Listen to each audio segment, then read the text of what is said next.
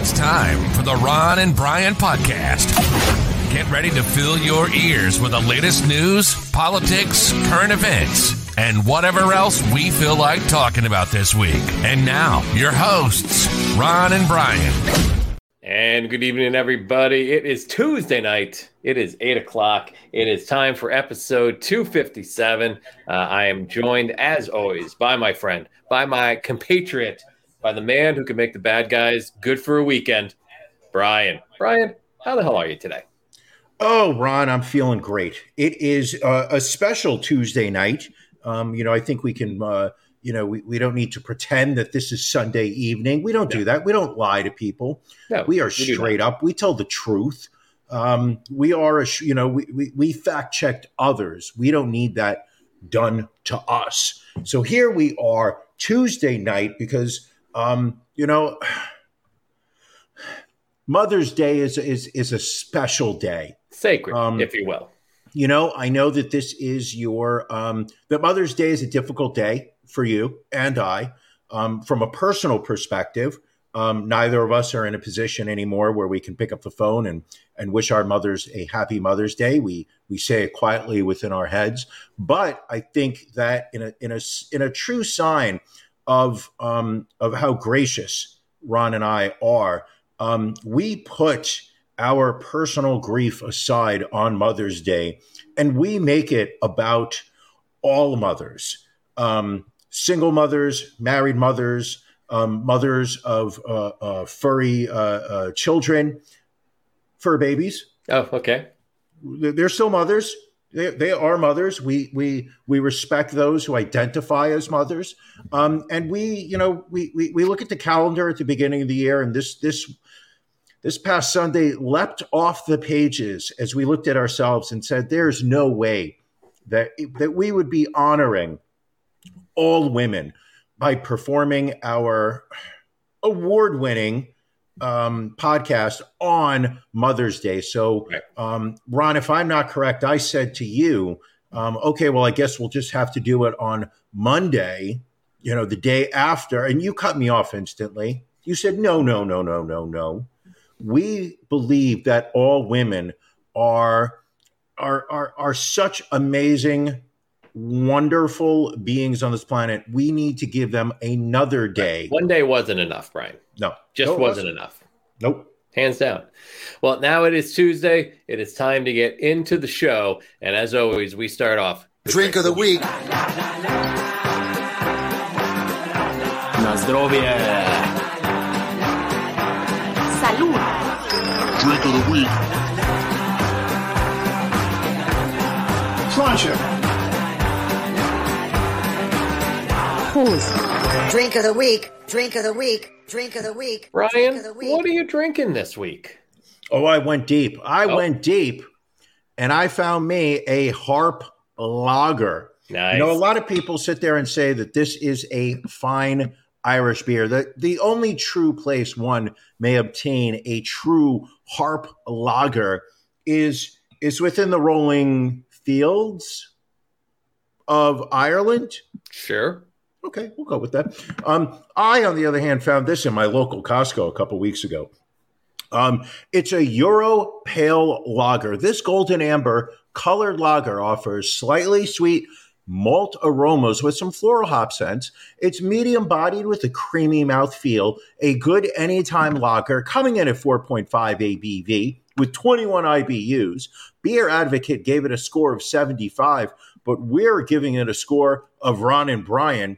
Here I am about to enjoy a very special glass. What's that on your glass right there? Is that a Ron and Brian podcast pint glass? Wait, what? Hold on. Does that mean I have one here also? Oh, it's a little tougher to see on my side, but yes, it is a glass etched Ron and Brian drink of the week glass. We will be our initial run of 50,000 sold out very quickly. Yes. So we will be doing another order shortly. So keep your eyes on our web store. But Brian, more importantly, how is that beer? Delicious. I believe, if feel free to fact check me on this, Matt. Okay. But I believe you're not. Why would you say okay? He's here with me. He nodded. Oh, okay. He's no longer in rehab? He's here working hard tonight, so we'll see. We'll see how well he does. You know what? Let's try and get him onto the show a little bit later, not now. Let's see if we can get him on the show because I believe I'd love to. I have some questions for him. Episode 247, I believe I enjoyed myself a Harp Lager, but I brought it back this week. Just delicious. Nice. Very good. Very good. Nice. Ron. Yes. Ron. Yes, my friend. What are you drinking? So, Brian, what's better than supporting a local company, Brian? I have supporting a local woman-owned or minority-owned brewery.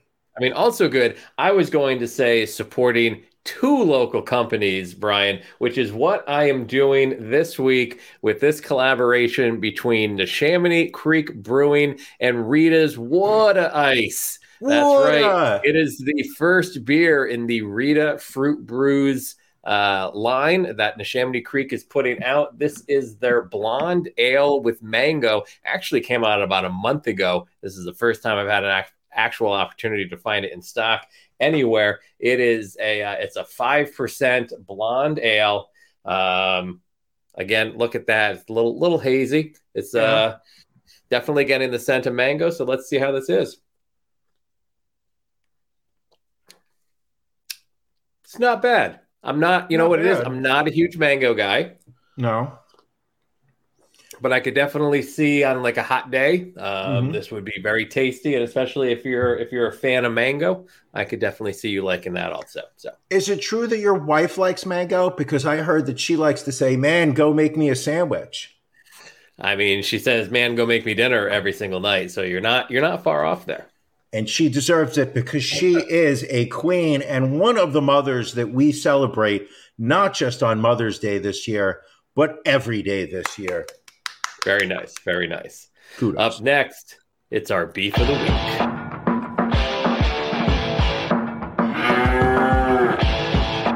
Ron and Brian's Beef of the Week.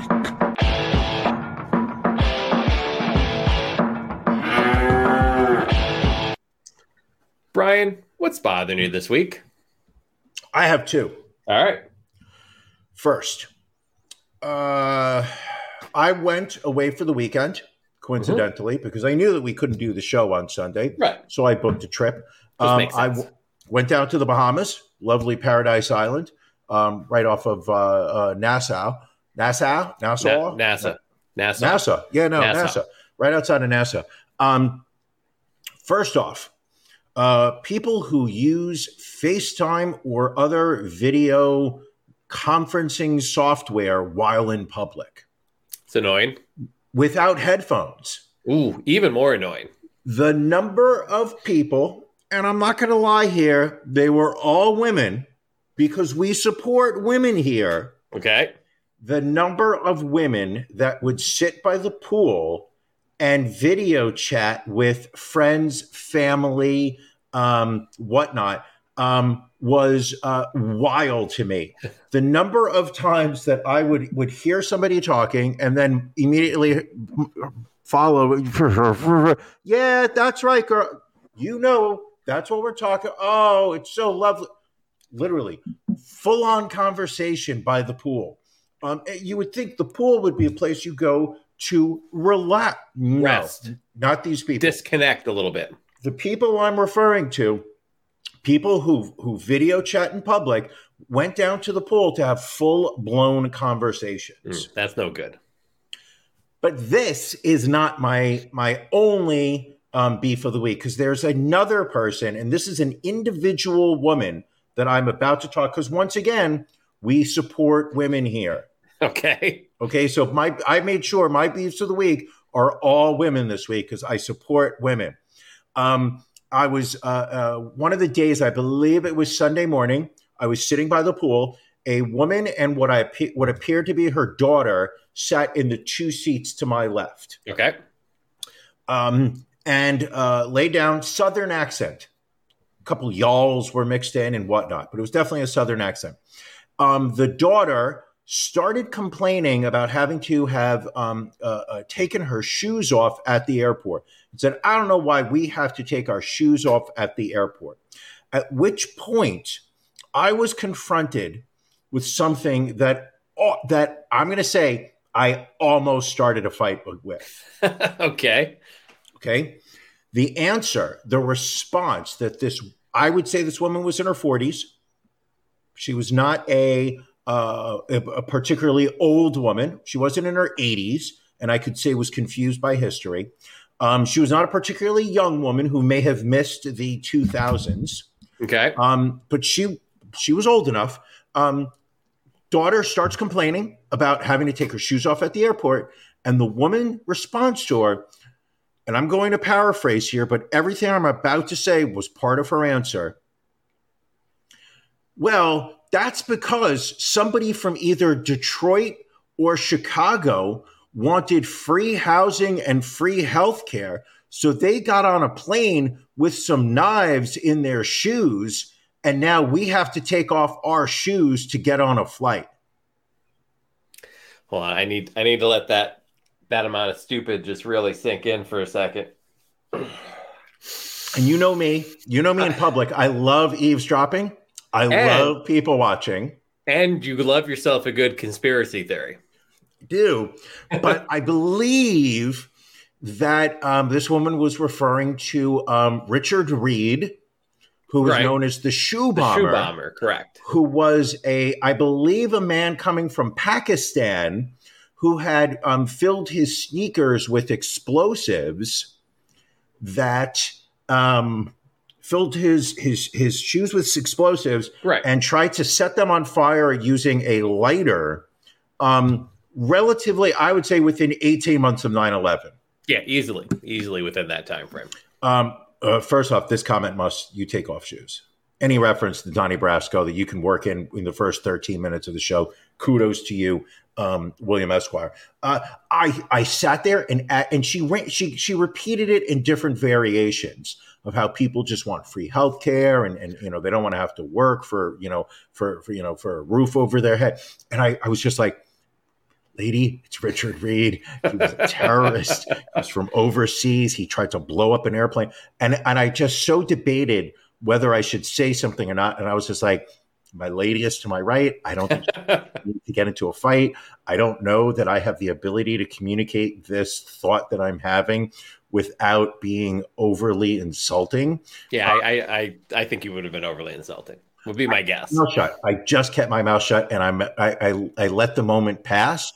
But I was so amazingly irritated in that moment by the lack of knowledge or in all honesty, it was the passing down of stupidity and lies to the next generation of Americans who are not being properly educated. She's from the South. We know Southern education is some of the lowest, in the country.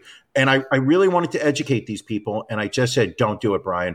Don't pick a fight because you're going to say, are you fucking stupid? And I knew I was going to start with that line, but this was Mother's Day week. Right. And I weren't going to lead with that. We lift and support women. So I kept it to myself. All right. Fair enough. Listen, this is why no one should be shocked in the amount of misinformation that's out there. Because how long ago was that? How long ago has someone had the ability to learn the actual facts about what happened? Sure. 20 years. Do you think Matt could look it up? I'll talk to him during the break. And here we go. Matt just texted me December 22nd, 2001. Literally 3 months after 9/11, Richard Reid boarded a American Airlines flight 63 from Paris to Miami. Miami, they should have just let the plane blow up. God damn it. During the flight, he tried to detonate his shoes, but he struggled to light the fuse. Crew members and passengers noticed, restrained him. The plane diverted to Logan International Airport in Boston, which for those that remember flight 91 or flight 11, with Muhammad Atta came out of Logan, ironically. So he's got a life sentence in prison. I believe he's at Supermax in Colorado. Ron, I believe you are correct in that. Yes, sir. What's bothering you? So I have two also. I'll tell the long one first, and then we can finish with the short one because I feel it'll it'll be a point of contention that you can relate to. But my my first beef of the week involves my my experience at Disneyland last week, and Matt's walking out of the room. I've been going on about this all day. He doesn't want to hear it anymore. I can imagine. So last week, as some of you know, I was out in Anaheim for a work conference, and on Wednesday night, they had a social event for the attendees, which was billed as like this night at Disneyland, which initially gave us the impression that like they had rented the park to us. And then again, this is going to come across, you know, this is very first world problem, sure, privilege type stuff. But anyway, just roll with me here. So they made it seem like they had rented Disneyland for us and that we would just have free run of the park, sure, which is like, all right, this is fantastic. You know, you're not going to have to wait in line, you know, sure, food, drink, the whole nine yards. So then like some of the details start coming out during the week. It's like, well, the event's from 5 p.m. to 1 a.m., but other guests can be in the park till 9 p.m. So for the first 4 hours, there's going to be other people in there. And, oh, well, it's not really Disneyland. The tickets are for Disney California Adventure, which is like if you haven't been to Disneyland in California, you've got like this middle section that's downtown Disney, which is like shops, restaurants. You don't need a ticket to go there. And on one side is Disneyland. On the other side is this Disneyland California Adventure, which is the smaller park. Our tickets only got us into Disney California Adventure. Really? Yes. And then to find out. So your beef of the week is that you didn't. Oh, I'm not done yet. I'm not done yet. I'm still going up. So we have the ticket to go in there. And then they give us a $25 food card. So it's not like we have food specifically set up anywhere in the park. You just basically get like a Disney food card and you can go to like a food truck or a restaurant in there. Alcohol not included, which poor form, personally speaking. Sure. So we actually went to, they had a Ballast Point Brewing in downtown Disney. So we went there first, pregame there a little bit, went into the park. First ride we come across is Guardians of the Galaxy. And people are like, oh, let's go on the Guardians of the Galaxy ride. It's like a 50-minute wait in line, which then, because the ride actually broke down, became like an hour and 20-minute wait.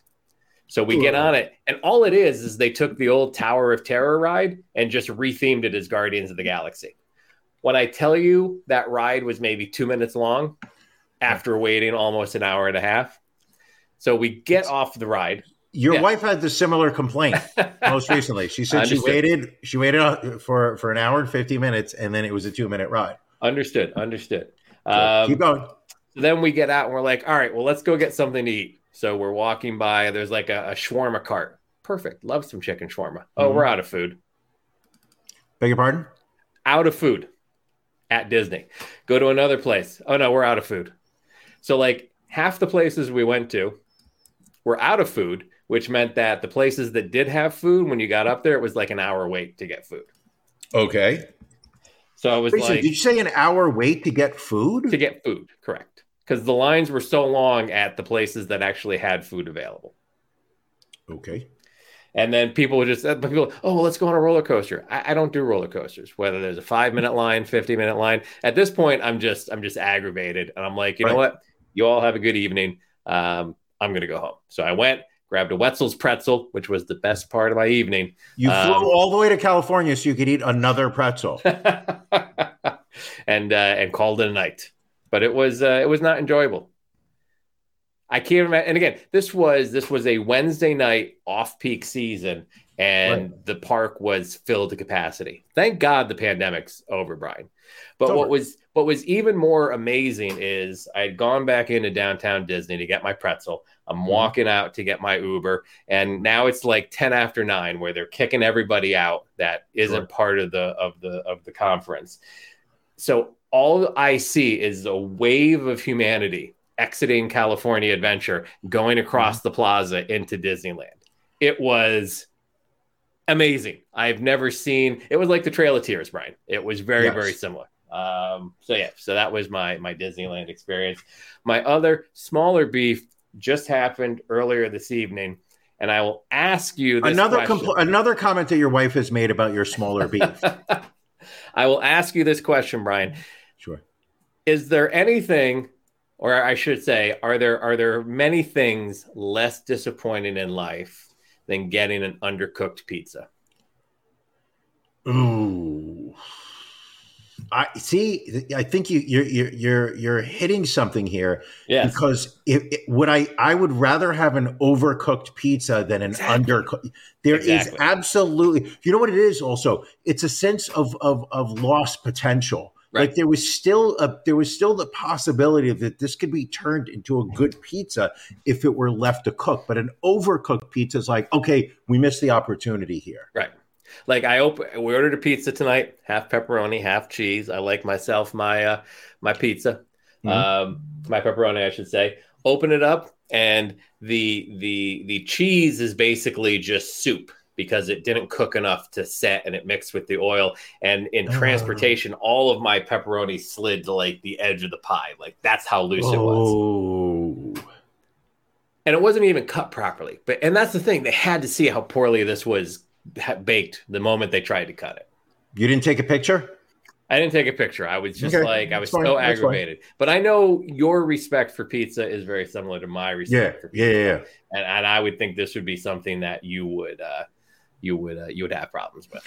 A disappointing pizza is something that I believe we've all experienced in different times, different ways. And I think it's important that we first acknowledge a good pizza.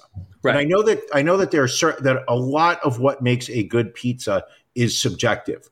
Some things you may like, I may not like, and those things, Matt may not like. Right. But the one thing that we can all agree upon is that an undercooked pizza is just wasted. It is a wasted opportunity for a good dining experience. And I also think that is this a place that you have gone to before and that have done pizzas properly? This is our regular spot. What's even more frustrating is they've got this rewards program. This was our free pizza that we had earned after however many. And that always annoys me too, because I overtip when I get the free pizza. Like I throw an extra couple of dollars because I just feel like, if I'm getting a free pie, I'm going to take care of the driver. Sure. But that's it. Ron, are you distracted? I feel like you're distracted. Sorry, my computer with all the notes started to do something crazy, so I had to shut that shit down. Did you at least call them and complain? I did not, because the reason I use this is because I can place an order online, so I do not have to deal with people. My main job in commerce. Are you ordering from Domino's? No, it's not from Domino's. It's just from our local pizza place. They've got like a little online store, and I just don't want. Can you put them on speaker and give them a call right now to complain? They would. I don't even want to. I don't even want to do that because they're normally good. Yeah, they had a bad night. Just aggravated. Just very aggravating. Yes. What was your best pizza experience? My best pizza experience. I mean, we had a place near the old house called The Vault, which was a brew pub, and they had like a big wood fire. Wasn't that an S&M club down in Lower Manhattan? And they had a big wood-fired oven, and they used to do they do pizzas there that are pretty stellar. They had a margarita pizza that I'd say number one. Nothing else compares. Nothing else compares. My best pizza experience was the day of Hurricane Sandy. Really? Because I was living in Midwood, Brooklyn, home of the famed Di Fara's pizza, which was it was high up on every hipster's list. And this was when they were still hipsters, before they were referred to as millennials or Gen Zs. But I moved to that neighborhood, and everybody was like, "Oh, you got to go to Di Fara's. You got to go to Di Fara's." And the first time I went, I remember I waited online over an hour for a pizza, and it was one of those things where you've sunk enough time in that you can't just walk away. Well, exactly. So at the 20-minute mark, not realizing I had another hour, I sat there and was just like, I can't leave now. I've got to stay online. I waited over an hour for a pizza that was such a thin crust that by the time I brought it home 2 blocks away had already cooled off. Outraged. And I bashed it. Everybody was just like, no. You got to eat it hot. You got to eat it there. Like when you get the pie, you step outside and you immediately start eating it. And it was, you know, one of these, it was an old pizza maker. His name was Frank, I believe. I don't know if he was Frank Di Fara. I don't think it was. They're all named Frank. But he had been making pizzas for like 30 years. Just to show you how good the place was, it was getting shut down by the Department of Health, I would say at least 3-4 times a year. And all that did was cement in the collective. Exactly. It was like, they were just like, rat droppings were found in the kitchen. And people were like, we don't care. It's that good. So what happened was, getting back to my best pizza experience, and this was a singular event, was that on the day of Hurricane Sandy, I was home. I was not planning on leaving the house. I remember at some point early on, oh, really? Janelle disagrees with me. Shocked. Absolutely shocked on that one. Come on, Janelle. It's a good pizza. Anyway, so historically, hour-long wait, I wouldn't go there. I was like, fuck that place. It's not that good. Fuck it. So I waited online. Excuse me, I didn't wait online. So I would refuse to wait on the line. I would just walk by it. I would leave the neighborhood to get pizza. I would eat it there, come back to my neighborhood. So to make a long story short, on the night of Hurricane Sandy, I remember probably around 6 o'clock, my sister calling me, very concerned. She had been watching news reports. She's like, are you stocked up on food? I was like, no, what are you talking about? I was like, the hurricanes don't come to New York City. This is lunacy. This is just complete paranoia. And she finally broke me down when she started. She's like, you got to have some bottled water. What happens if their water supply goes bad? I'm like, you're insane. Finally, I was like, you know what? I will go. I will get myself a case of water. So about 6 o'clock, I left the house. I walked a block to the local CVS. And as I was walking, every place is shut down. Di Fara's was open. So I walked by. I noticed there was nobody inside except for the guy that was making the pizzas and his assistant. I believe it was his kid. I popped my head and I was like, you guys open? They were like, yeah. I was like, can I get a pie? And they were like, sure. And I was just like, okay, well, how long is that going to be? They were like, we're going to make it now. Like literally, it was nobody there. I paid, I think it was about $30 for a pie. That's just, that was like pre-inflation. We're talking, what was Hurricane Sandy? 1952, I believe. About that, 53. Yeah. And I got my case of water. I came back, and that was it. It was Dom from Di Fara. That's right. They're all named Dom. Anyway, so I sat there with my whole entire pizza, my case of water. I don't know what I drank, but I didn't crack open the case. I sat there by myself and ate the entire fucking pie. Nice. By the second half of the pie, I stopped eating the crust. I just ate like the guts of the pie, and I just left the pieces of crust. I ate that entire pie all by myself. And I'm going to tell you something. That was a really good pie. I'm not going to lie. It was just eating it right out of the oven. Well, clearly that was the advice you were given was the correct advice. And it was solid. That was a very good pie. It wasn't a worth an hour long wait for a pie, sure. But it was worth the $30 when it's fresh out of the oven. That was my best pizza experience. All right. Very good. Well, we've killed half the episode just talking about pizza. This is clearly going to be we're just getting warmed up. We're just getting warmed up. We want to let's get into our stories of the week, Brian, before this show gets away from us. We have shows that just kind of jump out at us. We pin them. We put them up in the parking lot. And we make sure that we talk about them. Brian, what is your story? I would like you to start. Really? And then because I'm going to come in with my feel good story of the month. I like, I don't know whether you realize this, but I do a thing.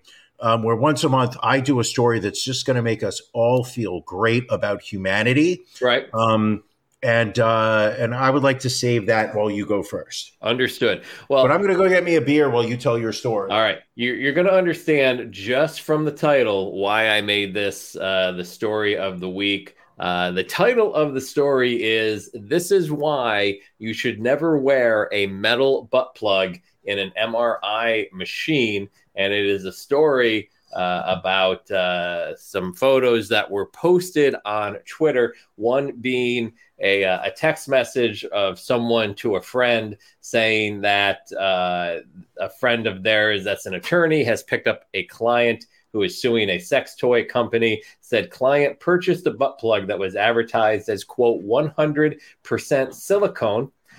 Client wears butt plug to MRI appointment. Much to client's dismay, butt plug, in fact, has a metallic core. Butt plug is accelerated at the speed of sound up into client's chest cavity, described in memo as an, quote, anal railgun. Client survived with major injuries. And then there is a photo that goes along with it that we'll pull up on the screen right here. Now, the challenge to this story so far is that the media outlets that have run with it have yet to be able to check the validity, the veracity of it.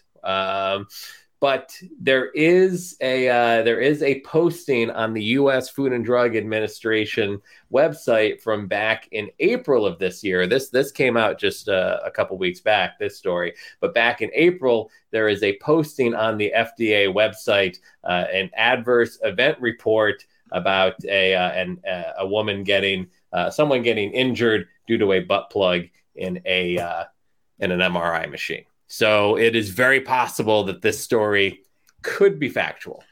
If that story, first off, if somebody could explain to me is, am I looking down on somebody on their back or on their side? That is a good question. I don't recognize the human body right now in its state. Like, what is... this isn't an X-ray because there are no bones in the shape. This is from the MRI. So we're talking allegedly here. We're talking soft tissue. This is allegedly from the MRI. You should see intestines. You should see muscles of some type. It literally looks like it's an empty area in there. This is why, we have not really, unfortunately, been able to check the validity of it. But I not that I want people to get hurt, but I so want this story to be true. Because why would you wear a butt plug to an MRI? That is the exact question that has puzzled me since I've seen this. Is regardless of whether you think your butt plug is 100% silicone or not, you would have to imagine that they're going to see that you have something in your rectum regardless.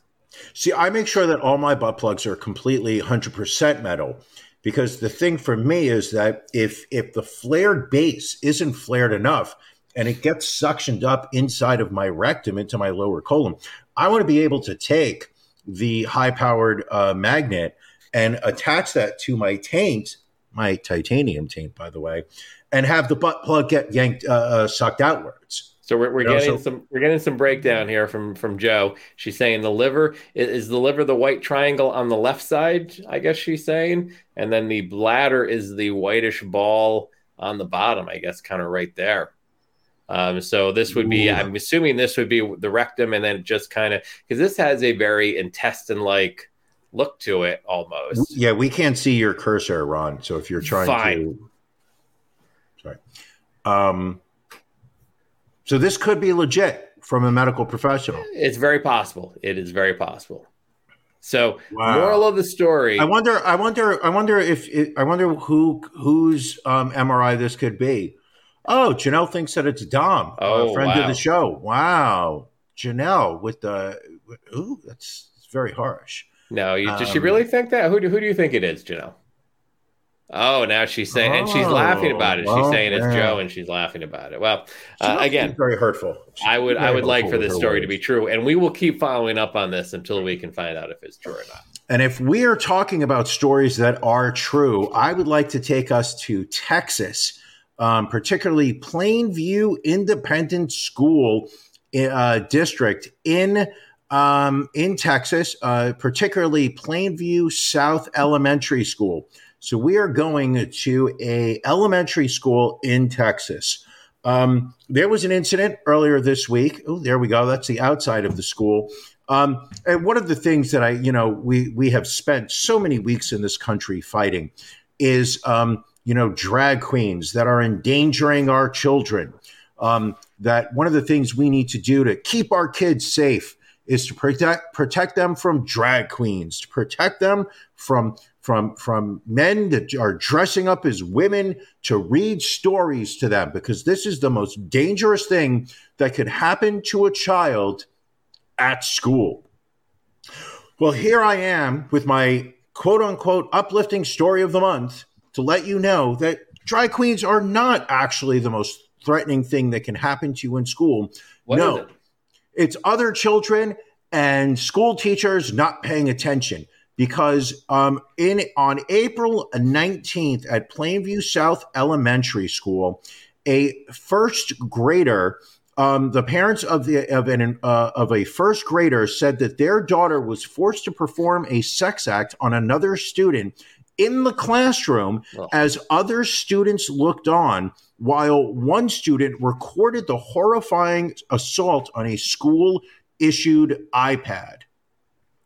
Word quickly spread amongst parents through social media that this event had taken place, that other students who had not been in the room at the time had been shown the video on the iPad. It took over a week before the school acknowledged that there had been an assault on a child. And I think what has allegedly happened and what will be left up to a court to get involved in. The young girl told her family that a boy had exposed himself to her while in the lunch line at school. She later mentioned that a week before that incident, she was pulled under her desk and forced to perform a sex act on a male student. It was recorded by a third student on an iPad, and apparently the video was showed. The young girl doing her best to fight off her attacker from underneath the desk. She was hitting him with a poetry book, screaming, let me go, until finally succumbing to the attack. People, your children in Texas are not going to be safe in school. What we need to do is stop children going to school. That is going to be Governor Greg Abbott's response to this. The story makes us all disgusted because somehow this is absolutely not getting any traction on the conservative media. What they do want to talk about are drag queens who are more concerned with child literacy and reading to them books than anything else, while being accused of grooming. Meanwhile, children are being assaulted by other children, and the right will do nothing. So your solution is to just tell kids not to go to school? My solution is to keep school safe. Okay. I mean, it's not a crazy suggestion you have there. Also, my next solution is that we should pay teachers more. To me, it is criminal that teachers are regularly going out of their own pockets to pay for school supplies for their classrooms, especially considering the low salaries that they are paid, while Republican-led state legislatures are slashing education budgets all throughout this country. And somehow we are expected to continue the lie that this country is number one. Listen, it reminds me of the story of that teacher from Detroit who loaded up their shoes with knives and got onto a plane. And that's why we have to take our shoes off when we fly places now. All right, you son of a bitch. Brian, can we have an actual feel-good story? Can we have one? I don't have any. All right. But I think the last feel-good story I put up on the Google Doc was probably a year ago. So you're familiar with the Netflix show Unsolved Mysteries. They brought the show back from the 90s, and they've had a couple seasons of it on Netflix now. I want to say Richard Crennaugh. What was the guy's name? Robert Stack. Not even close, Brian. Well done. Robert Stack hosted the initial show, but they brought it back. So I think, I think it just finished up its second season in 2022. Well, Brian, a missing Illinois girl whose abduction was featured on season 2 of that show was found alive and safe in North Carolina after a stranger recognized her. Let's get a photo up here of the girl and her mother. On the right there, that is Kayla Umbahan. She was 9 years old when her mother, Heather, abducted her back in July of 2017. No way. They were missing for 6 years. Neither Kayla nor her mother, Heather, have been located until May 13th, when an employee at a Plato's Closet in Asheville, North Carolina, recognized the pair from the Unsolved Mysteries episode and alerted local authorities. The mom, Heather, has been arrested, is being held on $225,000 bond. Kayla, now 15, is in the custody of North Carolina Department of Social Services and is awaiting to be rejoined with her father, who has full custody, Ryan Iskirka. So, bad story that she was abducted, but of course, feel good that after 6 years, I mean, that's crazy. I listen, I think, as much as you and I absolutely dwell on what's wrong with the world every now and then, it's nice to see that there is a story that turns out well. I mean, especially, so many times, a child goes missing. And as much as you pray, if you are the praying type to a higher power, as much as you pray that there is some good news at the end of the story, so often children are never found, or they're found dead, or killers are suspected but never proven. It's nice that this child will be able to live their lives hopefully as untraumatized as possible. Hopefully so. I wonder how this child would. How do you think? What's this kid's name? Kayla. Do you think Kayla would bitch right now if a pizza came to her that was undercooked? I don't think so. I think that would not be the worst part of her day. Do you think that if she was with her father right now, which I hope to believe she is, that she is, based on her hair and the way her mother looks, I'm going to guess, going out on a limb here, she's from the South. Possibly. Right? Possibly. She's from the South. They ordered, her and her father ordered a pizza. He was like, baby girl, what kind of pizza would you like? Well, he's sipping not a Bud Light, because he's not drinking Bud Light anymore. Nuh-uh. He's drinking himself a Coors Light, because he's not aware of the Coors support. Supporting of Denver Pride. Sure. But he's ordering her pizza, and she's like, oh, daddy.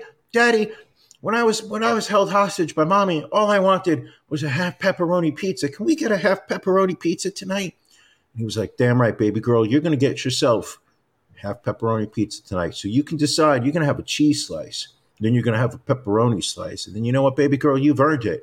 You've had a rough go. You can have yourself a third slice. And that could be either a pepperoni slice or a cheese slice, whichever you want. You can have anything you want, baby girl, because I love you. And you're safe tonight. And then, bing bong. Matt, make a mental note. Get a doorbell sound effect for future episodes. Bing bong. Door goes off. She's like, Daddy, it's not our pizza. It's not our pizza. Yes, baby girl. You go have a seat at the table. Daddy's gonna bring you the pie. Then suddenly he takes the pizza from the delivery man, pays him with his EBT card, walks back over to the table. Because everybody in the South is on welfare. And this is when JoJo accuses me of being sloppy, but I'm not. I'm just in a good mood. So then he brings over the pizza box, and it's from Jar Jar Binks Pizza. I don't know. It was the first thing that came to mind. And he opens up that pizza, and it's a soggy fucking mess. It's not even brown. It's a light tan, and all the cheese has just pooled into a mush and slid onto one side. And the pepperoni, it's all covered on two slices of the pie. It's not even spread out across the four. It's just angled down to one. And little Kayla looks up at her daddy and she goes, well, at least I'm not being kidnapped by mommy. Can you put this in the oven? And he's like, damn, baby girl, we don't have an oven. We heat things up on the radiator. So this reminds me of, remember when the delivery guy loaded up his shoe with pizza cutters? And that's why we have to take our shoes off when we get on planes now. Were you thinking I was going to stop you at some point during whatever it was you just did? By the way, people, we're 45 minutes into this episode. I've not had dinner. I had a very big lunch. Very big lunch. I had salad. I had calamari. I had pizza. And then I had a bowl of spicy rigatoni. Wow. Company paid lunch. So my point being is that my stomach's on the empty side. I'm drinking. We're 45 minutes into it. We haven't even done After Dark. Okay. So for those people who are watching live and saying to themselves, wow, Brian seems somewhat out of pocket today. I wonder, how much more is Ron going to let him go? Oh, Ron will let him go more. Why? Because we have After Dark coming up in a little bit over 45 minutes, Ron. Tell the people what After Dark is. Well, that is for our exclusive for our Patreon subscribers at the bronze level or higher. If you go to ronandbrianpodcast.com, sign up, and it is exclusive Patreon content. We do about a half hour after this show. The final Sunday of every month, we do our pajama party. It's a full 1 hour where we let our Patreon subscribers join us live on air. So get on over there. You can join us After Dark. Oh, yeah. Let's move on to the next story. And this is actually a story within a story. The Washington Post had an article this week talking about how Trump Media took an $8 million loan from a bank tied to a porn website and an unknown trust, and that they may end up with partial ownership of Truth Social. But what really jumped out at me in this article was someone who had bought a ton of this Truth Social stock. The gentleman's name is Tom Sass. He's a 40-year-old founder of a cloud computing startup in Chicago, who says he twice voted for Trump for president back in October of 2021 when Digital World's merger announcement sparked a stock market frenzy. Sass bought nearly 1,200 shares at $70. So he's 84,000 into it at this point. Then while listening to investing YouTubers predict that the stock could go to 300, he felt a fear of missing out. He entered a market order to buy thousands more shares, expecting he would get them at $90. But the volatility of the stock led to a halt in trading. When the stock came back online, he said his order was unexpectedly filled, which means that he just didn't bother to cancel his order. Right. But that order was filled at the stock's all-time high, $175 a share, draining his entire account. All in all, he spent more than $516,000 in cash on Digital World shares, which trade now at about $13. They're still worth $13? They're still worth $13. Seems like a good buy because YouTubers are saying it can go to $300. Well, YouTubers said it could go to 300. This was a while ago. Yes. Listen, I think that it's easy to jump to conclusions and to bash this person. Okay. And to, it's easy to ridicule them for stupidity. But I think you need to reconsider the mindset of the average investor back then. This was during the pandemic, peak pandemic, if you would. Right. There was so much excess money that the federal government was just printing. We were sending $600 a week to people so that they didn't have to go to work. There was so much money flooding the investment world that I can absolutely understand somebody being wrapped up in the hoopla of receiving stock advice, especially from somebody that they would consider a close friend who would never steer them wrong. Someone who would sit there at 6 cents a share and be like,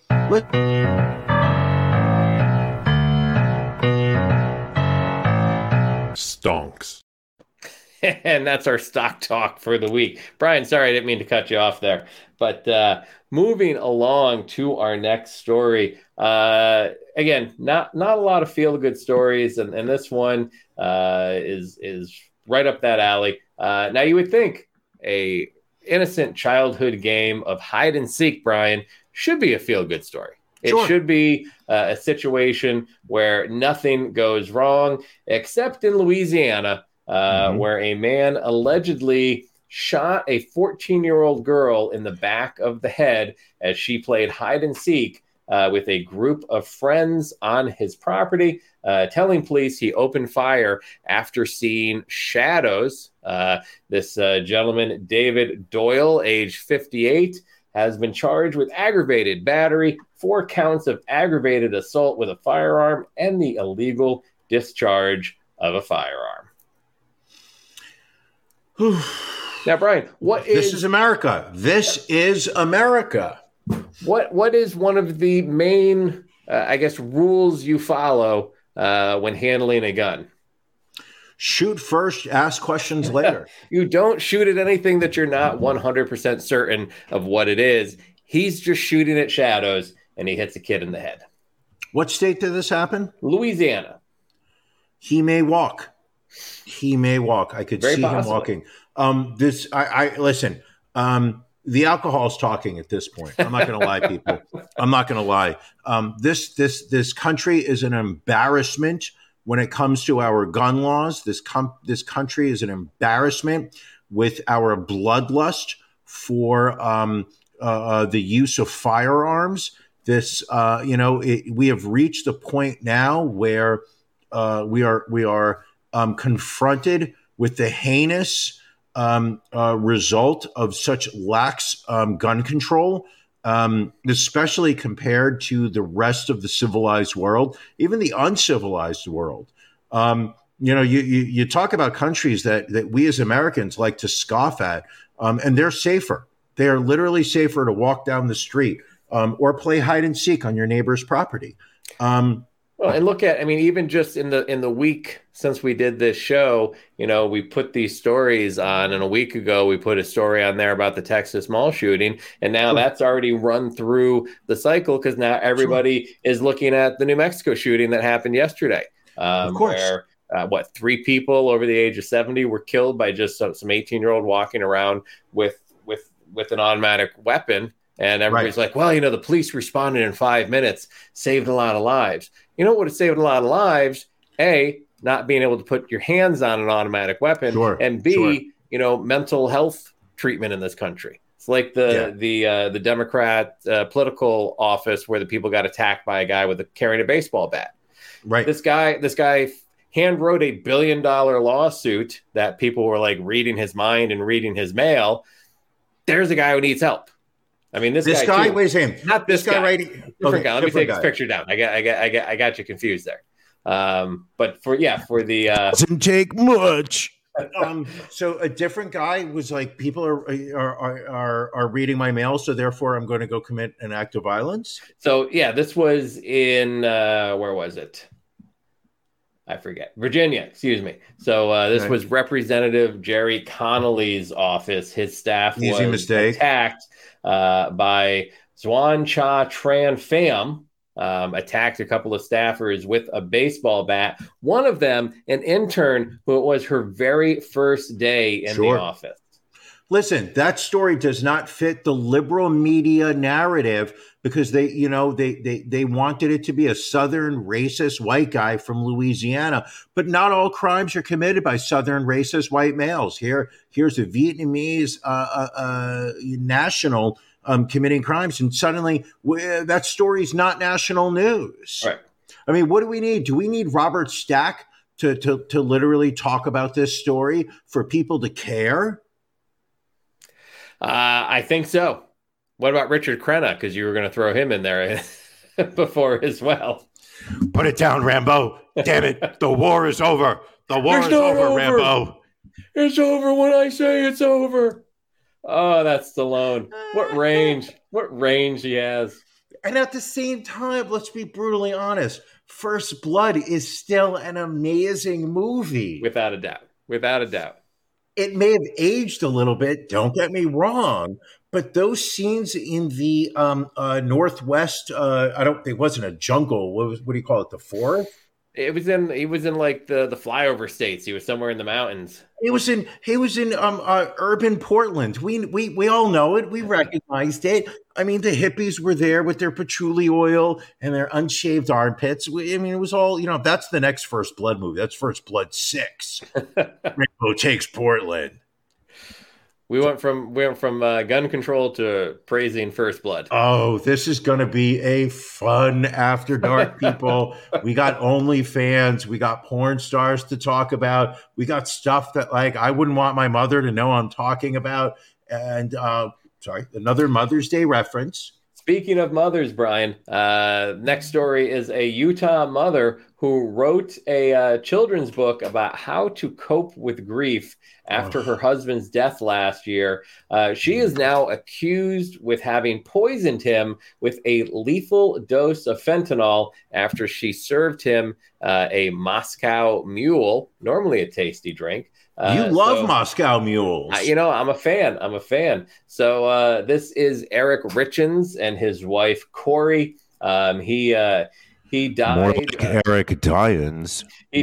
He died on March 4th of last year after his wife had called 911 to report that she had found him unresponsive in their bedroom. She was arrested Monday on charges of aggravated murder and 3 counts of possession of a controlled substance with intent to distribute.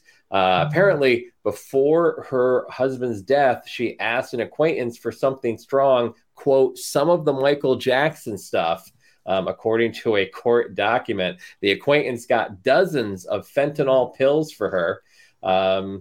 So she told investigators that the night before he died, they were celebrating because she had closed on a home for her business. She then made him a Moscow mule in the kitchen, took it to the bedroom. He drank it sitting in bed. And then she woke up at 3 a.m. He was cold to the touch. Hold on. Now, this could be a hot take, Ron. Just warning you. Just warning you. Some of these takes have been way too hot, so I'm a little worried. I'm not going to lie. Just warning.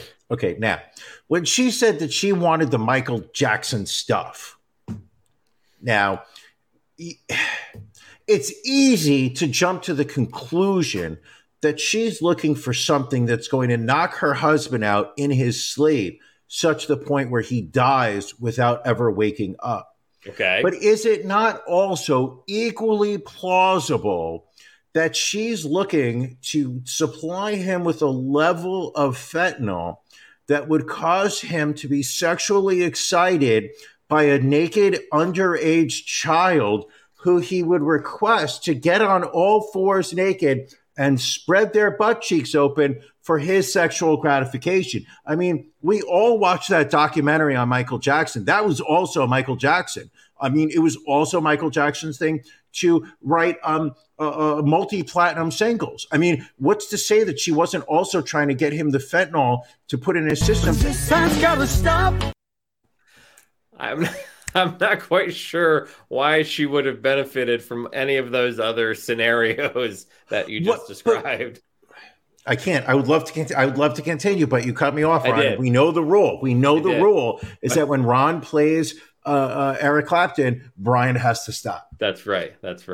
Brian, new story just popped in, and I feel we have to share it. This is about a Polish businessman who has been arrested in Thailand after allegedly hacking his Ukrainian model girlfriend to death with a saw and then using Google Translate to ask for help disposing of her body.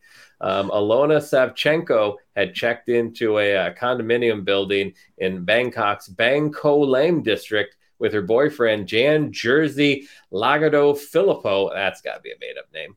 Sure. And so apparently later that day, a taxi driver, why do I take these stories with these names? Taxi driver Surachai Sababang, went to the manager of the building and said that he had been hired by Lagado-Filippo to dispose of the body. Question. Do you think at any point the United Colors of Benetton heard this story and they were like, listen, we got the Polish, we got the Ukrainian, we got Thailand. This is the story for our next advertising campaign. I mean, there's a lot going on there. I will give you that.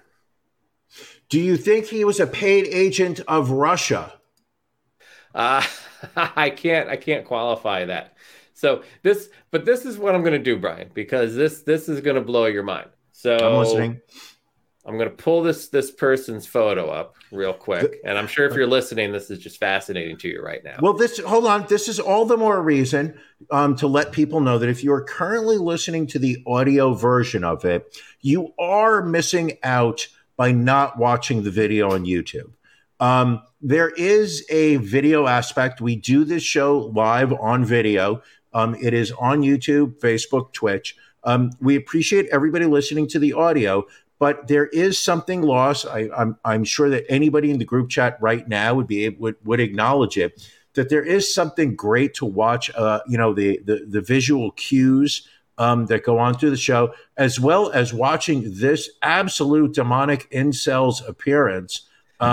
This is a photo. This is a photo of Jan Jerzy Lagado-Filippo. So first off, Brian, would you like to guess how old this person is? I'm going to say 24. Wow, very good. 25. He looks young. With it. The thing is, he's losing his hair, but the actual face, there's very few wrinkles in.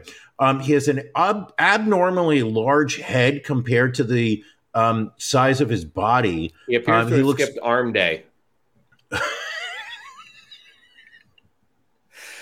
Also, he was dating a model. He was lucky enough. No, a guy not. Looking like this is dating a Ukrainian model. And what was her name? Do we have her name? Her name was Alana Shevchenko. That was the easiest name in the story.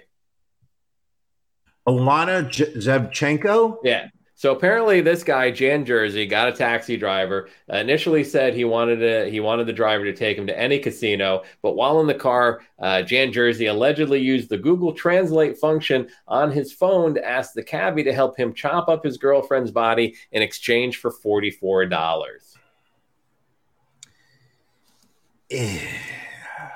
$44. I mean, that's probably. Are you kidding me? It's probably a whole dollar. You know, whatever the dollar translation is. Listen, it's probably more money in Thailand than it would be in the U.S. Ron, we need to get out of this country. The cost of living in this. I mean, the very idea that you could hire a car for hire to help dispose of a body for $44. But he didn't help dispose of it. He turned him in. So clearly that wasn't enough money. Ooh. Question. Yes. We know that you were a famed taxi driver up in the Capital District of Albany in the early aughts. Okay. How much would it cost for a fare if a man got into a car with a heavy piece of luggage? Well, she was a Ukrainian model, so I'm assuming it only weighed a model's weight. We know that they're all cocaine starved. But how much would it cost for you to drive that car into Cohoes, New York, off the highway, Route 11? I don't know. Such that the person could just throw the luggage out of the trunk and say, all right, let's drive away. And you would keep your mouth shut.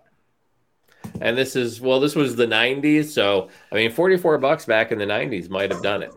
You know, there were a lot of motels on Washington Avenue that you could have rented a room and taken your lady of the evening to for some Ron lovin'. Well, Brian, I think we're gonna maybe wrap this episode up. Let you get a little water in you. Doing so well. Maybe a power bar, and get ready for After Dark, which, as we said, is exclusive content for our Patreon subscribers. Just go to RonandBrianPodcast.com. Thanks to all of you who joined in on Tuesday night. We will be back in just 5 days, back at our normal time on Sunday nights. 8:00. That'll be just one weekend closer to Hot Podcaster Summer. Hot Podcaster Summer. I know you're excited about that, Brian. I'm excited right now about it. It's my favorite time of the year. Mm. You just like the sound. I love that sound. That sound, I can't help it. And I've said it every year that we've done it. We're going, I think this is our 17th year of podcast. I believe. Summer, is that whenever I hear that audio, I think of you naked on all fours, making that noise while Mrs. This time's gotta stop. It was a little quicker that time. The first hot podcast or summer was 2009. Get your facts straight. Now, was that the year before or after Richard Reid? I'm not sure. So, Brian, anything else? I'm frightened to ask. Anything else before we wrap up this episode? No, listen, we've done a lot of stories about what's wrong in the world. And I think one of the things about this show reminds me of what's right about this world. I look forward to every week doing this show where I get to talk to you for an hour, joined by the friends of the show, William Esquire, Janelle, JoJo. Thank you for joining us. I hope you join us over for After Dark. You're missing out if you are not a Patreon. Some great stuff, great content, all behind the paywall. Helps us pay for some of the expenses that Ron and I incur on a regular basis, excluding Matt's rehab. You know, right. Ron, you and I have been very generous. We've been very generous over the years in paying for Matt's rehab. We've not used, we've joked about it. We've we've kind of talked about people. Allie, I didn't even know you were there. Matt just walked out again. He's hold on a second, Allie. You are a friend of the show. This is the first time you commented. I didn't even know she was there. Am I not correct? That's her first comment. I haven't seen one from her previously. Allie, thank you for joining us. We are you absolutely are a friend of the show. I hope you join us for After Dark. I thought you would skip the episode this week. Hold on, I'm the only like on this video, so not friend level, I guess. Allie, don't take it that way. You are absolutely a friend of the show. Well, there are other friends of the show that I'm not going to name. Matt's a friend of the show, but he's not. I'm not going to name him. But I really walked myself into a corner here. Ron, take us out. All right. Well, thank you all for joining us. Patreon subscribers, we'll see you at the bottom of the hour. Everybody else, we will see you on Sunday night. Thank you for joining us on the Ron and Brian podcast. We're live each week on YouTube, Facebook, and Twitch. You can find prior episodes, links to our social media, and everything else Ron and Brian at ronandbrianpodcast.com. See you again next week.